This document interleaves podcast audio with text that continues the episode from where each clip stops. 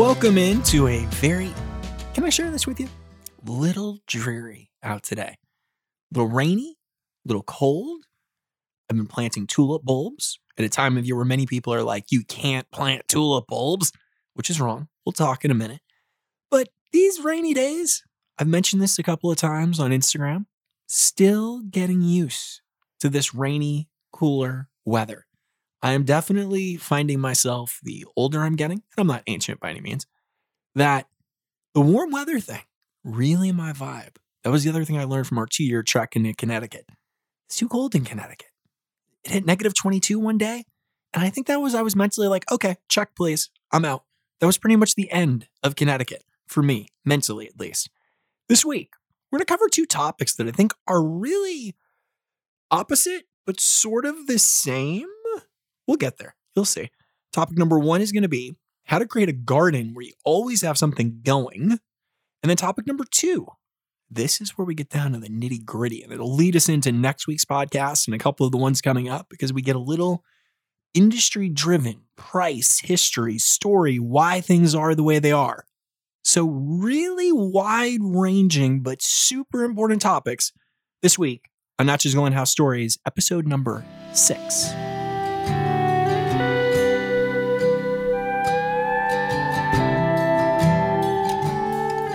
Whenever I get comments, I love it. And makes you feel good, number one, right? You're not living in a vacuum of social media. People are paying attention. So you get that comment. And I like to engage, as we all know, on the comments. And I had a really interesting one this week.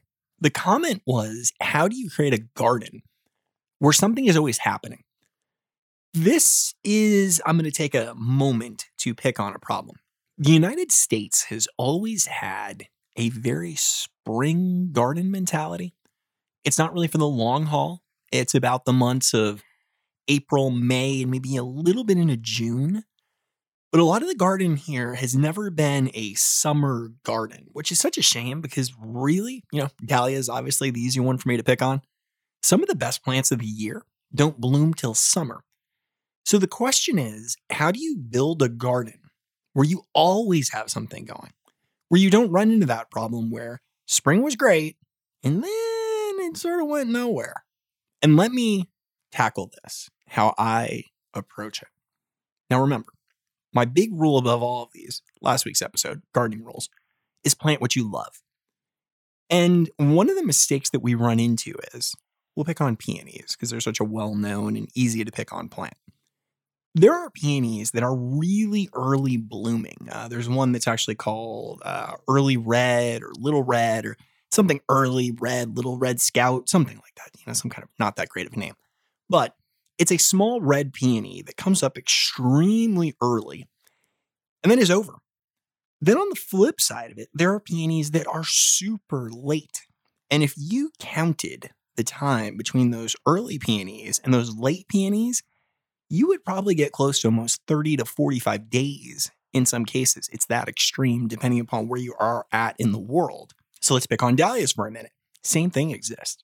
Some of the dahlias extremely early, and some others extremely late. Here's an example Salmon Runner, really early, beautiful, and stayed great the whole year, so it did not miss a beat. On the flip side of that is Shiloh Noel.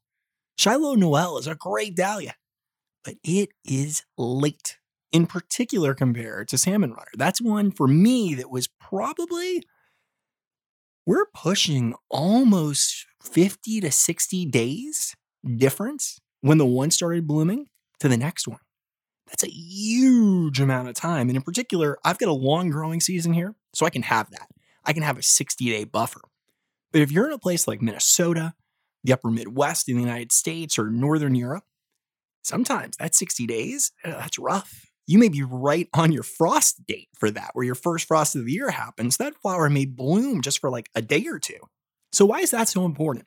Well, think about it this way if you love peonies and you go down the peony road, you could have peonies for almost 45 days. And no matter where you're at in the world, that's a pretty good chunk of your growing season. Now, think about the dahlias. We're talking 60 days on those two. So now we've got 105 days of blooming between just four flowering plants. That's it. So the question is Is it so much about planting a lot of different varieties? Sometimes no. It's about planting different, this is a key term here, different cultivated varieties or cultivars of the same plant. Same thing with tulips. I'm staring in front of some tulips that I picked up at Sprouts, by the way, which always scares me because you see how cheap commodity flowers from across the world are priced at, and you're like, wow, they sell tulips cheap.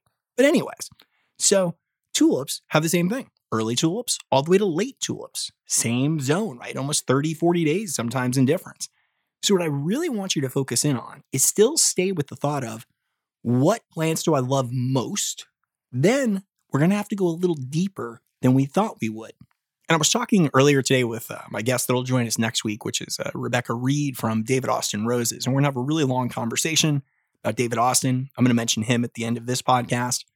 But we talked about the same thing how there are so many people that just aren't familiar that there are so many plant cultivated varieties in a group. And you're going to have to get out of that typical thinking. It's not one stop shopping for plants, and it never was. That's another misnomer. It's not really changed. Your local garden center, no matter how great they are, are they going to be able to carry a hundred different peony types? No, that's unrealistic for them financially. So you're going to have to find specialty nurseries to deal with some of these subjects. And that's where you're also going to find more information typically about what is a really early blooming peony and what's a late blooming peony. And then order those because now that you're going to be able to create. Maybe let's say you do this. Say you we're going to continue to pick on peonies. I've said the word peony more time. If you were doing a drinking game, for every time I said the word peony, you will be unconscious probably about now. So let's say we buy six peonies and we stagger them. We make sure we get an early, a mid, and a late. Well, now we have got two plants in a small garden that are going to be blooming right on top of each other. They may get us through five to six weeks of the growing season just in that one plant. And every plant is that way. Cosmos, same thing. There's early Cosmos, there's some late Cosmos. By the way, love Cosmos for a late summer accent flower. They get really big, they have that spray foliage. The blooms vary a lot. There's a chocolate cosmos that's pretty good too. Most of the times, you're going to find those from either cells, plugs, or seeds. Burpee Seeds online actually sells some cells and plugs. They sell cells, which is enough. That's like a Sally Seashell kind of vibe. I just noticed that. But they have those. That's another place you can check that out. But again, it's that same thinking. One of the things that I have been super frustrated with dahlias on, that information is hard to find on dahlias. What's an early blooming variety versus a late blooming? For me, as a flower grower like big scale here, going, you know, six, seven, almost 10,000 dahlias this upcoming year, I don't want everything to be super early. And I obviously don't want anything to be super late. I want a nice, just like you would in a garden, a succession of blooms, right? I want about 25% early, 25% after that, and so on. And then eventually we hit that big crescendo where everything's going at the same time. Those are the moments we want to create, but we don't want to have those gaps, just like you don't in a garden. You can also look at it this way I've always wanted to try to create gardens that are interesting all year.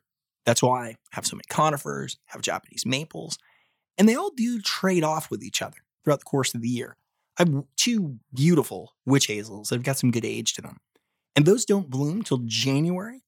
But for me, that's the sign of spring. It's coming right? It's that day that you have in January where it's cold, maybe there's ice, there's snow, whatever it might be.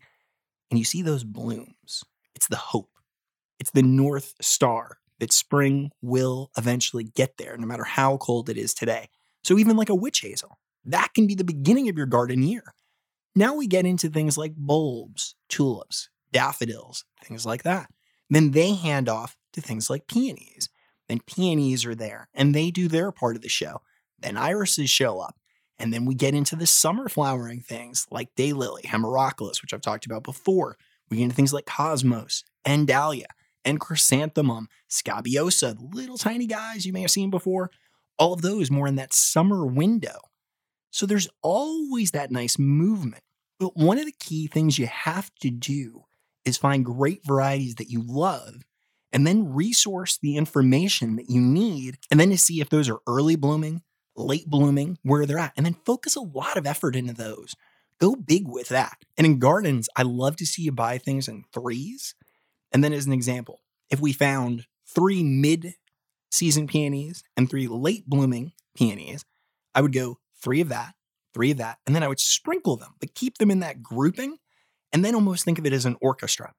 The trombone plays, then the flute, then the violin, and they hand off like that in this succession. And the other thing I cannot get across enough to people plant closer. You do want to densely plant. This has been, I don't know, I think this comes from like parking lots and landscapes and things where they're just planting them and then they're going to come back once, twice a year to do maintenance and maybe they'll do, you know, bring a string trimmer monthly. But in a garden, tight is good. You want this lush green foliage and textures all colliding with each other with the colors. And then we have this real kaleidoscope effect. So, keys to a succession garden. Number one, look deeper into what you may have thought existed. Research a lot of different cultivated varieties. Get plant types that you love. Don't just get something because you go, oh, that's a good spring flower. That's a great summer flower. That summer flower, you find there might be a species or cultivated variety of it that goes earlier but find good spring flowers that you love, then go crazy, buy them in threes, plant them tight, do those groupings of three in tight clusters, not too far from each other, you know, enough where you'd say, okay, that tulip is going to go, then these tulips or those peonies, those dahlias.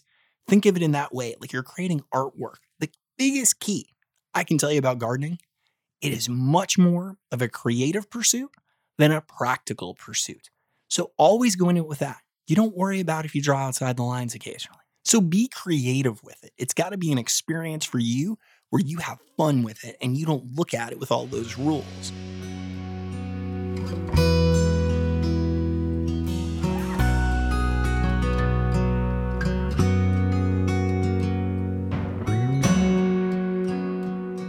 So, you just told me, Steve, that I need to get knee deep in some of these varieties.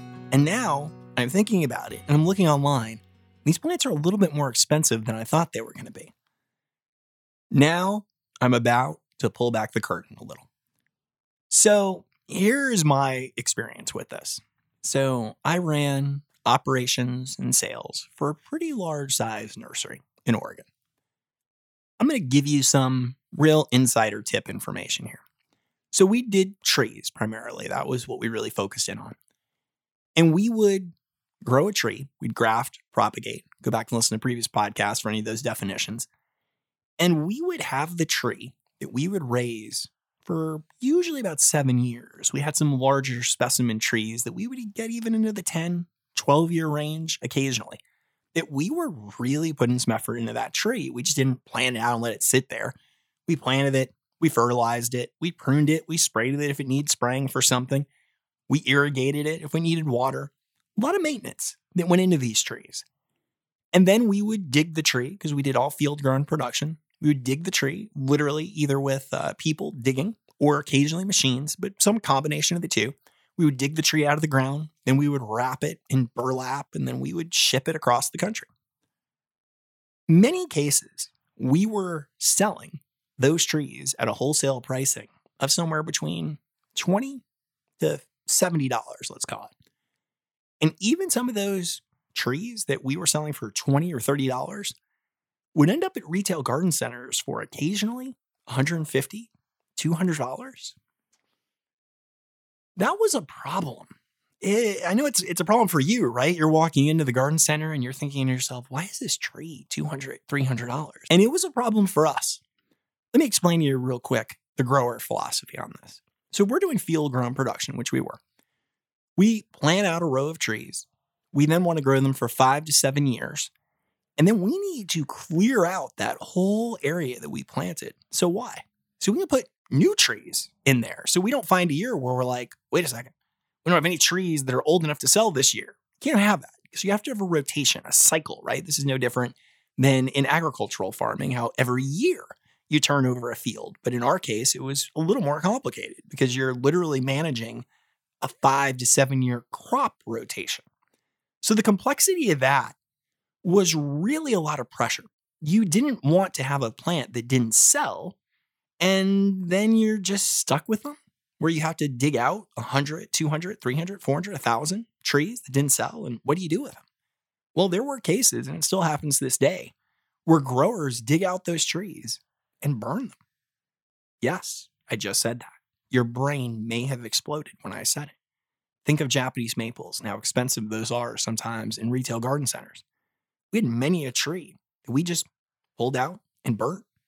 Was there anything wrong with it? No, just didn't sell. So, having garden centers that didn't sell through their products, meaning they didn't sell all of them and they needed a lot more from us, was a problem. And I used to say this to our garden center customers I need you to not sell two of this plant, I need you to sell 10 of it. So if I can get you to sell it for less money, will we sell more of them? If the plant's not $200 and let's say it's $100, will we sell more of them? And this is one of the great debates in the economy of plants right now.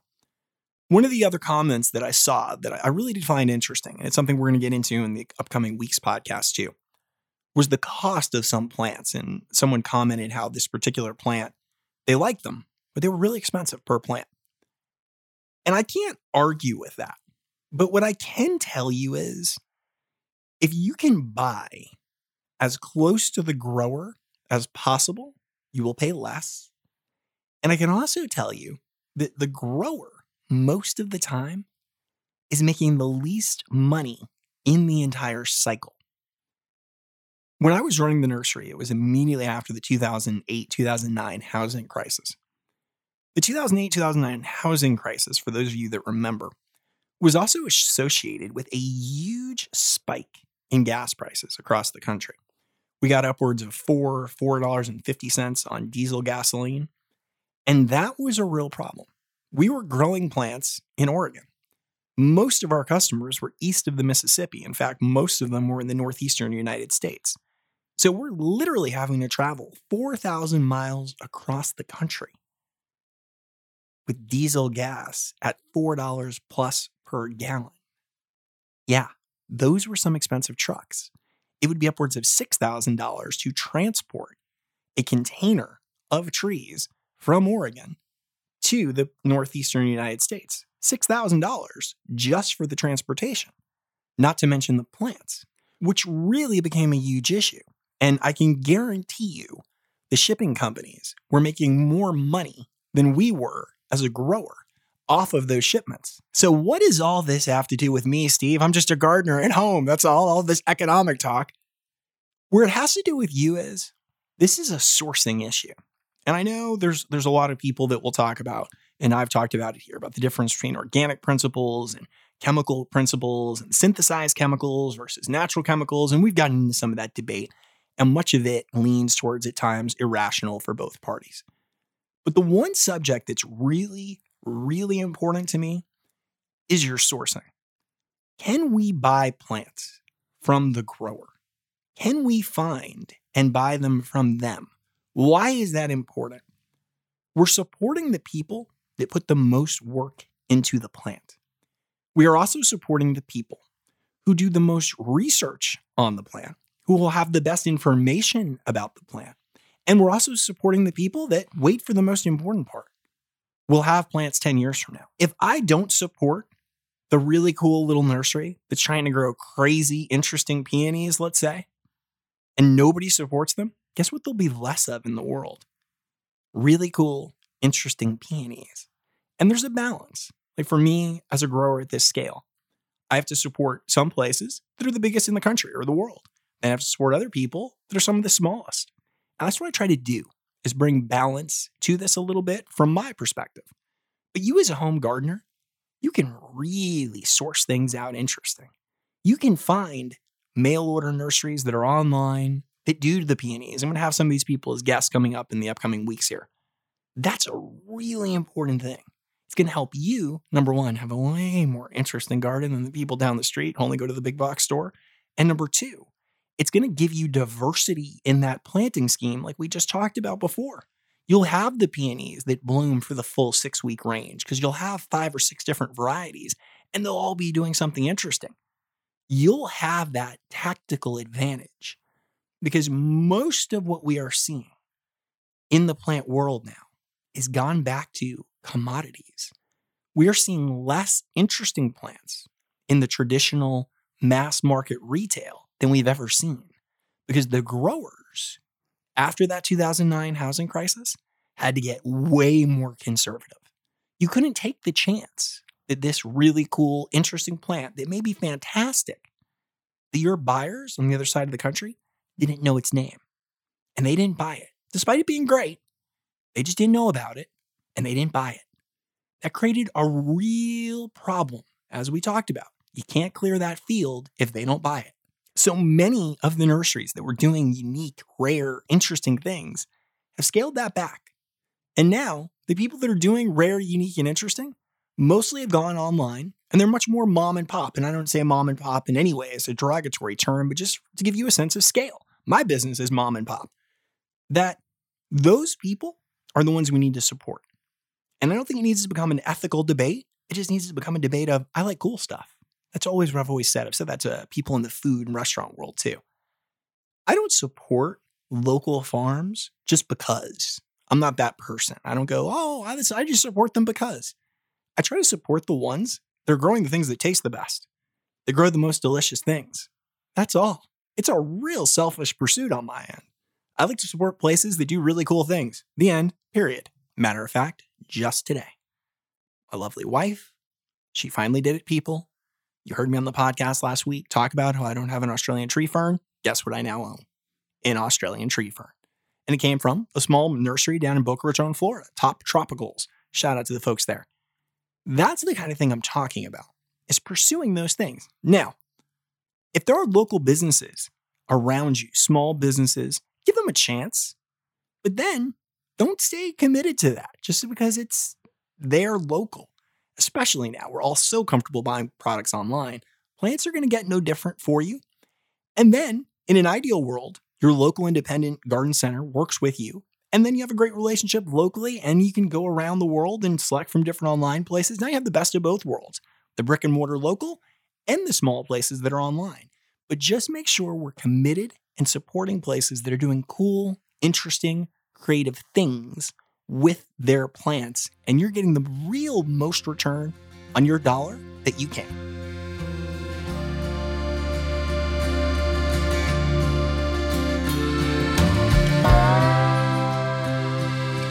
And I would not want this week to close out without me talking about really unique and creative, cool plants and talking about one of the most unique, cool, creative plants people of the last 75 years.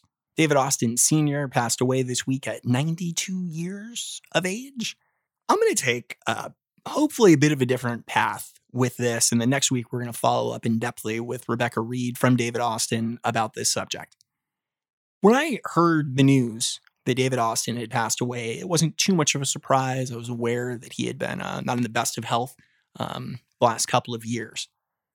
But it really struck me how there was a time where people in the plant world were very exploratory.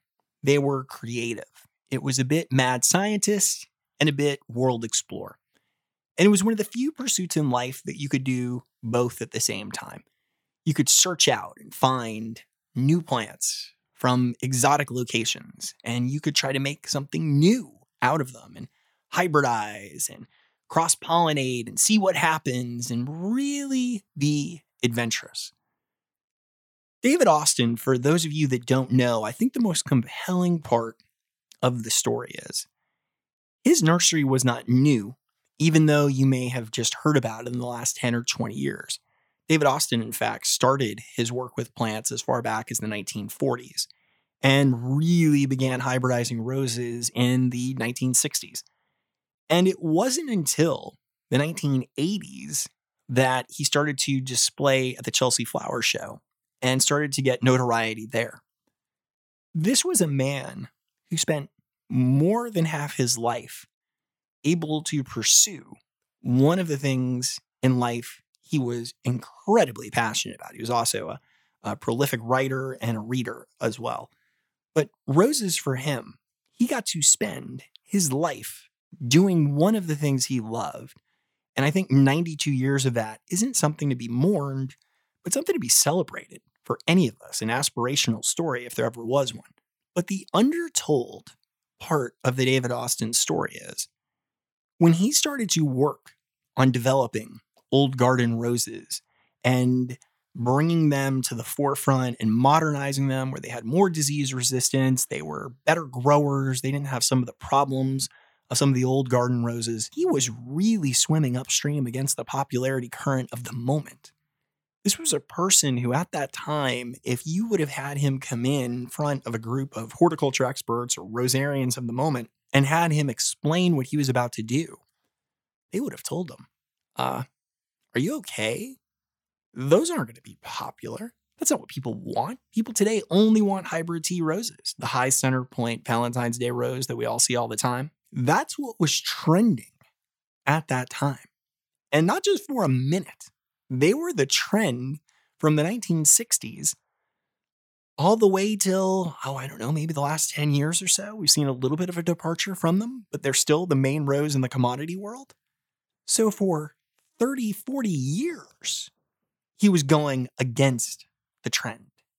Think about that. This wasn't a epiphany moment. This wasn't an Uber that we're talking about. This wasn't a so-called disruptor in a category. This was a slow burn, hashtag Kacey Musgraves, to make his passion a success. And if you look at that element of the story and you think, here's a person not only with great vision for what would be a better rose in some ways, or the rose that we had a certain charm and romanticism with, but here's someone who had persistence, who continued to move towards that goal through his entire life. I think one of the best things about the 92 years of the David Austin story, there are so many people that don't get to see the success of their life's work in their own lifetime. And I always have mixed emotions about that. You know, so many artists, you know, they always say, don't get to see that. But David Austin did. There's a great photo out there, and I'll try to find it. And we have Rebecca Reed on. I'm sure she'll help me out with this. Of David Austin, the very one of the first times they displayed at the Chelsea Flower Show. And it was such a humble beginning for what they were doing. And now you see, and they've won so many uh, gold awards at the Chelsea Flower Show since and have become really the standard for roses across the world. But that first photo, really, that's what the story is, isn't it? Today we see the name and they're one of the most popular roses grown across the world and it's actually sort of become is it a David Austin rose despite the fact they grow so many great varieties? They've sort of been generically branded as the Kleenex of roses occasionally. But that's the story of David Austin is it's not this end result that we see today which is beautiful and fantastic but it's that beginning it's that perseverance to stay with something so in close I would never look at David Austin passing at 92 years of age as something to mourn. It is something to be incredibly celebrated. And if anything, aspirational for all of us, that all of us should be so lucky to find something that we're passionate about, pursue it, have the perseverance of character and attitude and intellect to stay with it, even in difficult times, and to still be there at the end where we see that thing that we were passionate about get its day where it is a success and have that sense of accomplishment, just like David Austin. Look at my window, what do I see? A little bluebird looking back at me. He sings a song all alone in his nest, and I wonder if he's singing about loneliness. I open my window and take it all in as I listen to a number by my new blue friend. Is he looking for a lover or did one just leave? Does he really feel blue or does his color deceive? Tell me why is the bluebird blue? Is a song he sings a somber tune? Does he feel like I feel since I lost you? Tell me why is the bluebird blue? Hummingbird don't hang around too long. A mockingbird makes a living off of other bird songs. And I heard somewhere that a robin weeps, but the bluebird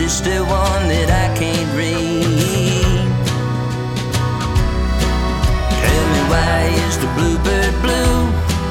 Is the song he sings a somber tune? Does he feel like I feel since I lost you? Tell me why is the blue?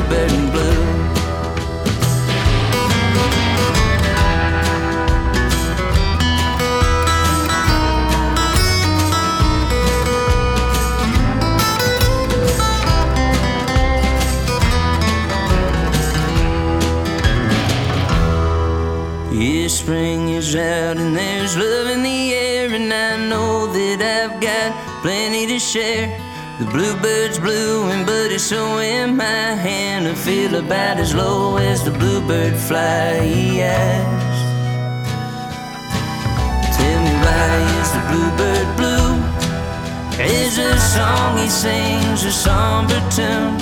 Does he feel like I feel since I lost you? Tell me why is the bluebird, why is the bluebird blue? Is a song he sings a somber tune? Does he feel like I feel since I lost you? Tell me why is the bluebird blue? Yeah, baby, why is the bluebird blue? Tell me why is the bluebird blue?